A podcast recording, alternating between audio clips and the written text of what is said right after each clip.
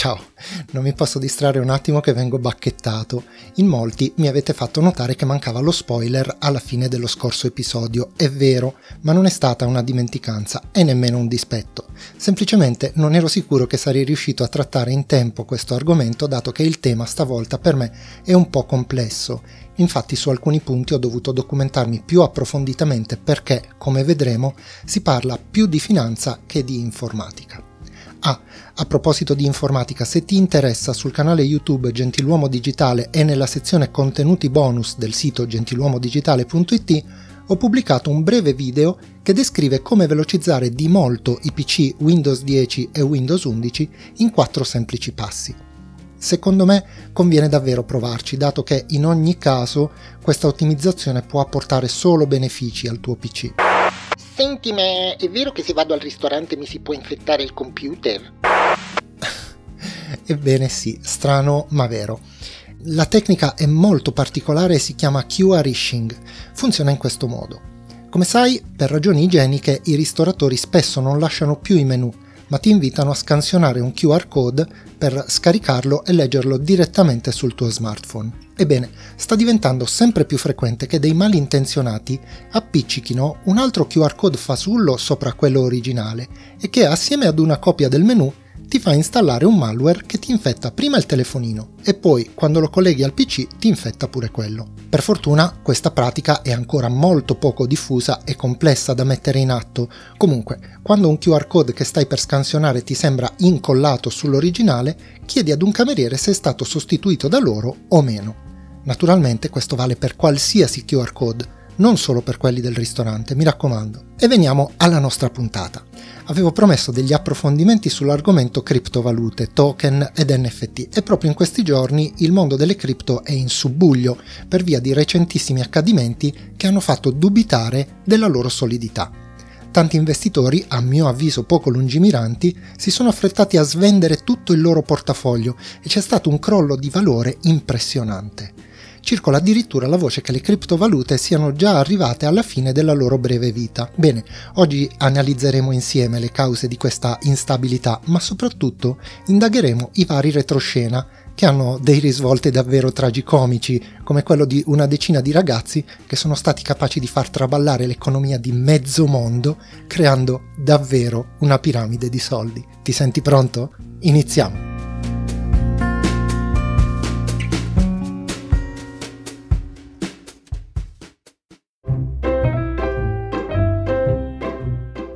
Mi chiamo Vito Lattanzi, sono un informatico e questo è il podcast Gentiluomo Digitale. Buon ascolto.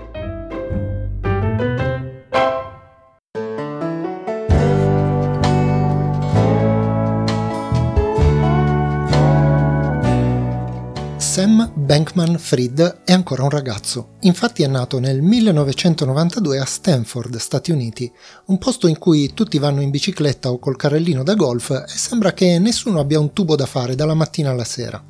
I genitori sono Barbara Fried e Joseph Bankman, che già se ti chiami Bankman si capisce che i soldi fanno parte del tuo futuro. Comunque, tutti e due i genitori insegnano diritto alla Stanford Law School e il piccolo Sam trascorre tutta la sua gioiosa infanzia a farsi fare dai due una capatanta in stereofonia sul diritto, la legge e la giurisprudenza. Infatti, appena può, il nostro piccolo amico taglia la corda e, pur avendo praticamente l'università in casa, se ne scappa in Massachusetts, sulla costa opposta degli Stati Uniti e, in omaggio al patrimonio genetico di papà e mamma, si laurea in fisica, tanto per chiarire una volta per tutte quanto fosse intensamente interessato al diritto. Poi, essendosi laureato in fisica, fa la cosa più logica, ovvero inizia a lavorare nel mondo della finanza e del trading per la Jane Street Capital, dove si dimostra molto abile e tutti iniziano a chiamarlo usando le sue iniziali, SBF, che diventerà il suo nome di battaglia nel mondo della finanza. Ma tu come ti chiami?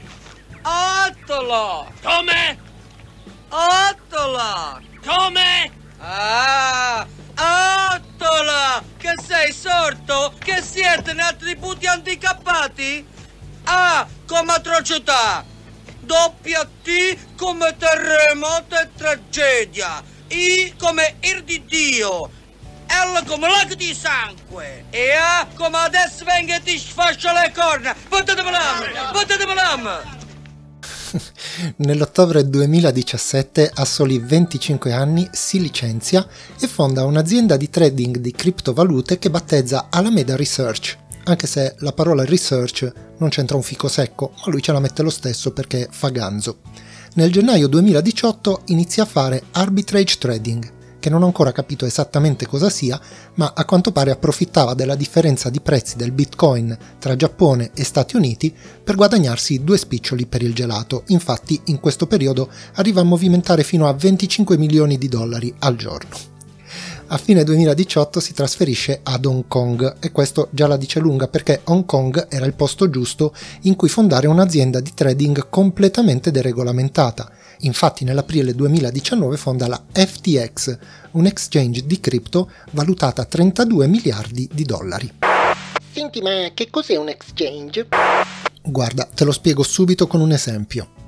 Signora, Sì. io le offro questi due fustini ed un altro detersivo e in cambio mi prendo il suo No, dash. mi dispiace, no, No. no, il dash no, sa perché? No, assolutamente. Ma perché proprio dash? Perché lo uso sulle tovaglie, tovaglie bianche, tovaglie colorate, so benissimo. Poi specialmente le dirò eccezionale sulle lenzuola. Ecco, un exchange è un posto in cui tu puoi tenere le tue criptovalute proprio come la signora si tiene il suo prezioso dash nel carrello, ma puoi anche decidere di scambiarle con altri fustini, cioè altre cripto, per trarne profitto. Insomma, è una via di mezzo tra un portafoglio in cui puoi tenere i tuoi soldi ed una borsa valori in cui vedi le valutazioni delle altre cripto e hai la possibilità di fare del trading. Appena crea FTX, il nostro amico Sam subito spicca nel mondo dell'economia e brilla come se fosse cosparso di plutonio, tanto che nel 2021 viene addirittura inserito nella Forbes Under 30 Finance List, la classifica della rivista americana dei miliardari sotto i 30 anni. Fico, no? Ma il 2021 era ancora l'anno scorso. Se invece apri oggi Wikipedia, ti dice che Sam Bankman-Fried è un truffatore statunitense. Ma come? Fino a ieri non era su Forbes, che è successo? Beh, è successo che il nostro amico ha fatto un botto talmente forte che sono arrivati gli alieni spaventatissimi a chiedere cosa fosse successo. E questo botto ha fatto tremare l'intero mercato mondiale delle cripto, una cosa che molti hanno paragonato alla bancarotta di Lehman Brothers che nel 2008 per poco non ha mandato gambe all'aria l'economia mondiale. Ma Sam non ha fatto tutto da solo, perché, come dice mia moglie, ciao Valeria, dietro ogni grande uomo c'è sempre una gran donna. Per cui è lecito supporre che al fianco di ogni uomo che va in bancarotta spesso ci debba essere anche una donna che ce lo spedisce, o perlomeno ce lo accompagna. So cosa stai pensando, il nostro amico SBF ha conosciuto la solita sventolona che gli ha fatto girare la testa e gli ha fregato tutto il malloppo. You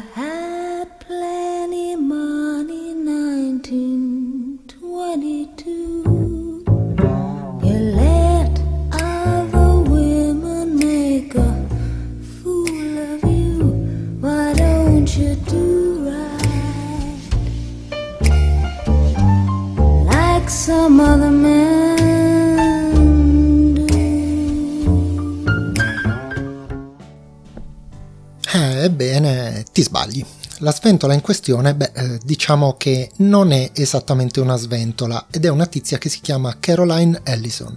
Ti lascio una foto in descrizione così ti fai un'idea.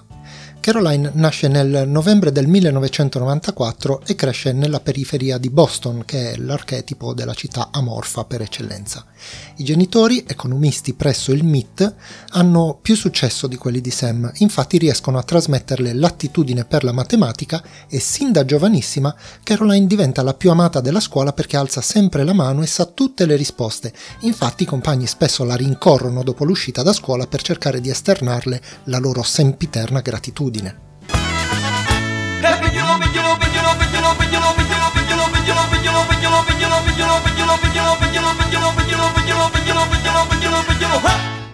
Ma ovviamente Caroline sopravvive alle manifestazioni di affetto, si laurea in matematica alla Stanford University nel 2016 e subito inizia il suo lavoro presso Jane Street Capital, dove, come già sappiamo, all'epoca iniziava la sua carriera anche il nostro Sam.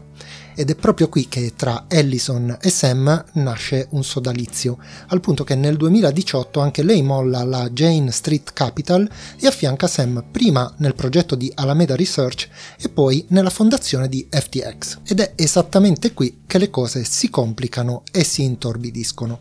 Sam ed Ellison infatti iniziano a condurre una doppia vita pubblicamente si ergono a paladini del cosiddetto altruismo efficace, una visione filosofica che mira a sfruttare la tecnologia e i calcoli scientifici per stabilire i modi più efficaci per migliorare il mondo, cosa che mi ricorda molto i tecnocrati di cui avevamo parlato nell'episodio su Elon Musk. Questo approccio si concretizza in un impegno sociale e porta Caroline e Sam a fondare Future Fund, un fondo filantropico con l'obiettivo di elargire sovvenzioni e investire per fini benefici. Che bravi, no? Peccato solo che, a quanto pare, l'altruismo non fosse l'unica passione condivisa tra i due.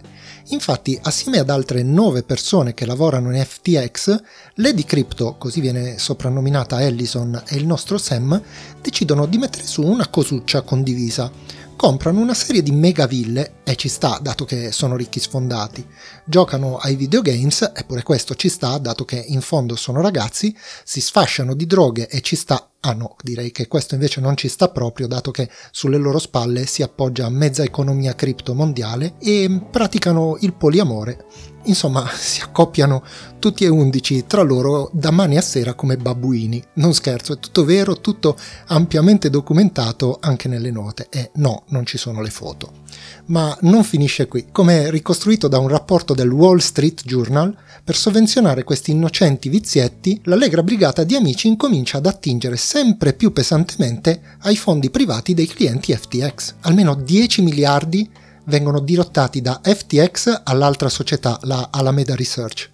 Si stima che Caroline, Sam e i loro amici abbiano speso non meno di 300 milioni di questi soldi solo per sovvenzionare le loro lunghe nottate in ville da sogno alle Bahamas a base di videogames, beni di lusso, pasticche, metanfetamine, vari um, oggetti di piacere, relazioni poliamorose e cibi vegetariani. Sì, perché la salute innanzitutto.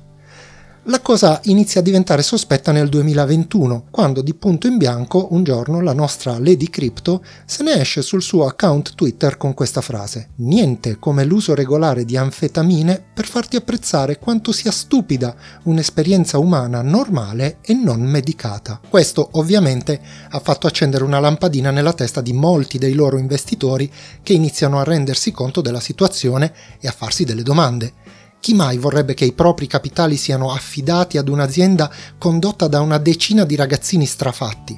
Non basta, fai molta attenzione a questo. Coinbase, un'altra piattaforma di exchange molto più seria, solida e regolamentata, in un articolo insinua che FTX non abbia i fondi sufficienti per coprire i depositi dei vari utenti.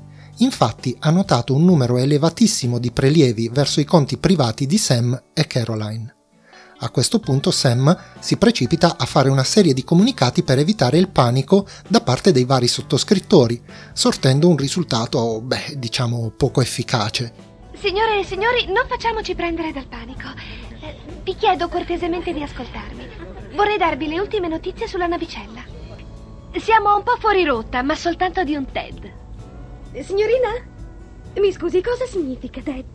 Beh, in termini spaziali significa mezzo milione di miglia. I sobbalzi che sentite sono dovuti a degli asteroidi che colpiscono violentemente lo scafo della navicella. In questo momento, inoltre, siamo privi del sistema di navigazione, per cui non c'è possibile ritrovare la rotta. Mi scusi, è sicura di averci detto tutto, signorina? Oh, ecco, vorrei aggiungere che abbiamo finito il caffè. Niente panico, niente panico. Ok, panico. Ed è così che appena una criptovaluta tra quelle trattate da FTX perde valore al punto da indurre il sottoscrittore a chiedere indietro i soldi investiti, succede il vero patatrack. FTX infatti non possiede più quel denaro e all'inizio di novembre la caduta è rovinosa.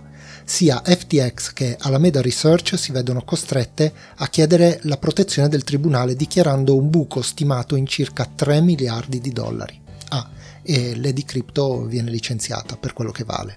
Ma non basta, perché nel suo crollo rovinoso FTX crea una sorta di effetto domino e si tira dietro in cascata almeno 10 grosse aziende che hanno perso con loro somme tra i 150 e i 450 milioni di dollari ciascuna. In FTX avevano investito anche colossi e grandi nomi della finanza come BlackRock, Sequoia Capital, Tiger Global e il fondo pensionistico Ontario Teachers Pension Plan.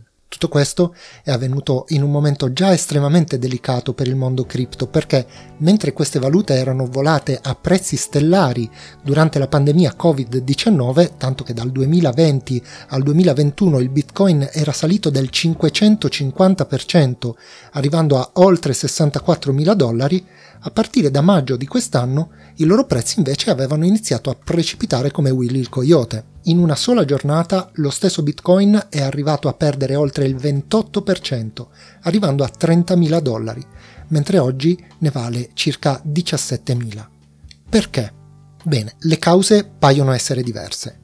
In primis va considerato il fatto che per le cripto ad oggi è difficile trovare un utilizzo diverso da quello di mero strumento di speculazione, perché sono poco spendibili, anche se ogni giorno sempre più attività eterogenee, ad esempio Tesla, iniziano ad accettarle come forma di pagamento e a breve capiremo perché.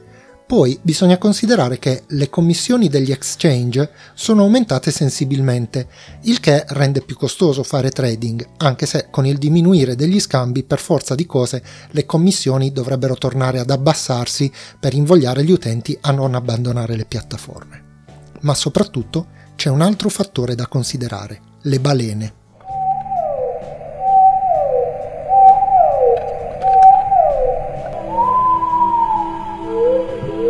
E no, non quelle balene. Whales, ovvero balene, è il nome con cui in gergo vengono indicati i grandi possessori di criptovalute. Le whales possono essere istituzioni, gli stessi exchange o anche grandi fondi. Indipendentemente dalla tipologia, il tratto comune delle balene è sempre lo stesso. Questi detentori hanno nei loro portafogli una quantità impressionante di una criptovaluta e quindi hanno una grossissima influenza sul suo mercato. Per questo si chiamano così, per il loro peso. E il loro sport preferito è far scendere un titolo fino ad una soglia minima prestabilita, approfittare del fatto che i possessori lo vendono per un prezzo letteralmente stracciato, come è appena avvenuto, e poi ricomprarlo in grandi quantitativi, facendone nuovamente salire il valore alle stelle. Insomma, quando vogliono vendere ad alto prezzo mettono in atto una sorta di schema Ponzi, uno schema appunto piramidale, da cui il titolo dell'episodio, attraendo clienti con il miraggio di grossi guadagni. Quando poi raggiungono l'obiettivo e vogliono vendere, vendono in blocco all'alto prezzo raggiunto, facendo crollare il mercato e convincendo anche gli altri utenti a vendere in massa, spinti dalla paura di perdere tutti i loro risparmi esattamente quello che è appena successo se ci pensiamo. Naturalmente questo effetto può essere potenziato anche aiutandosi con la diffusione di fake news terroristiche o meglio ancora facendo trapelare notizie vere dai tratti allarmanti. Ricordi che prima ho detto che Coinbase ha diffuso la notizia che FTX non aveva più i fondi sufficienti per coprire i depositi? Beh, Coinbase è una whale, eppure tra le più grosse. Coincidenza? Io credo di no! Ma chi sono queste balene nella vita reale? Beh, i nomi in alcuni casi possono essere davvero sconvolgenti. Ti faccio alcuni esempi per quanto riguarda i bitcoin. Oltre a Brian Armstrong, il fondatore di Coinbase, proprio quella che ha contribuito al crollo di FTX, che ne detiene circa 9 miliardi di controvalore in dollari, non so aggiornato a quando, e al mitico Satoshi Nakamoto, se non sai chi è ne abbiamo parlato nell'episodio 4 della prima stagione, ci sono i gemelli Winklevoss, quelli di cui abbiamo parlato nel primo episodio della stagione, che ne hanno qualche miliardo di dollari. La Tesla, e quindi il solito Elon Musk con qualche altro miliardo, e Scoop, l'FBI americana, che ne acquista a tratti enormi quantità. Fino ad oggi sono transitati per le sue tasche non meno di 144.000 bitcoin, che al controvalore seppur bassissimo di oggi sono circa 2 miliardi e mezzo di euro. Perché Beh, questo non è dato saperlo, ma se i piccoli investitori sono molto sensibili alle emozioni e soprattutto alla paura di perdere i loro risparmi, invece come abbiamo visto le balene si muovono sulla base di calcoli prestabiliti e molto precisi. Esiste un canale Twitter che ti lascio in descrizione che si chiama Whale Alert, allarme balena, che traccia tutti i grossi movimenti di cripto sui mercati e molti speculatori, seguendo questi movimenti, sono stati in grado di condurre spesso degli ottimi affari. Insomma, come ci tengo a ribadire, non sono un economista e non sta a me dare dei consigli, ma da informatico la mia visione è molto diversa, perché alla luce dei fatti, quella che a molti appare come una crisi, ai miei occhi invece sembra un'opportunità davvero molto interessante per vari motivi non ultimi quelli tecnici. Quello che voglio dire è che, dato il diffondersi di fake news in tal senso, in considerazione del comportamento delle balene, che proprio in questi giorni hanno ricominciato zitte zitte a comprare e in ragione del forte deprezzamento subito dalle cripto, tutto questo mi puzza di mega speculazione. Infatti, come ti accennavo poco fa, è dei giorni scorsi la notizia, pubblicata da Cryptonomist, una testata giornalistica online svizzera, che le balene hanno ricominciato pian piano ad acquistare criptovalute. Insomma, la mia netta impressione è che abbiamo assistito ad un voluto deprezzamento del mondo cripto che oggi invece offre la possibilità di realizzare dei buoni guadagni partendo con cifre modeste in un orizzonte temporale ancora indefinibile, ma a mio avviso relativamente breve. Insomma, io quasi quasi ci provo a seguire le balene. E tu? Se sì, ci vediamo in mare. Alla prossima!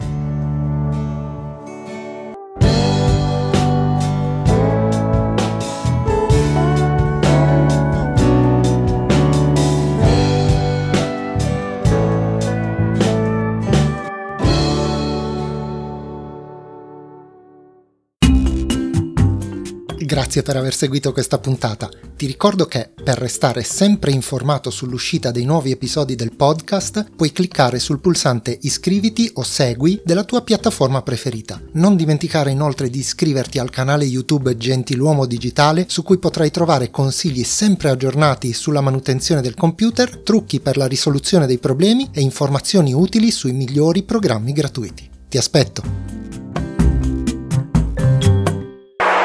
Spoiler! Non ho la più pallida idea di come si chiamerà il prossimo episodio, ma poi capirai perché.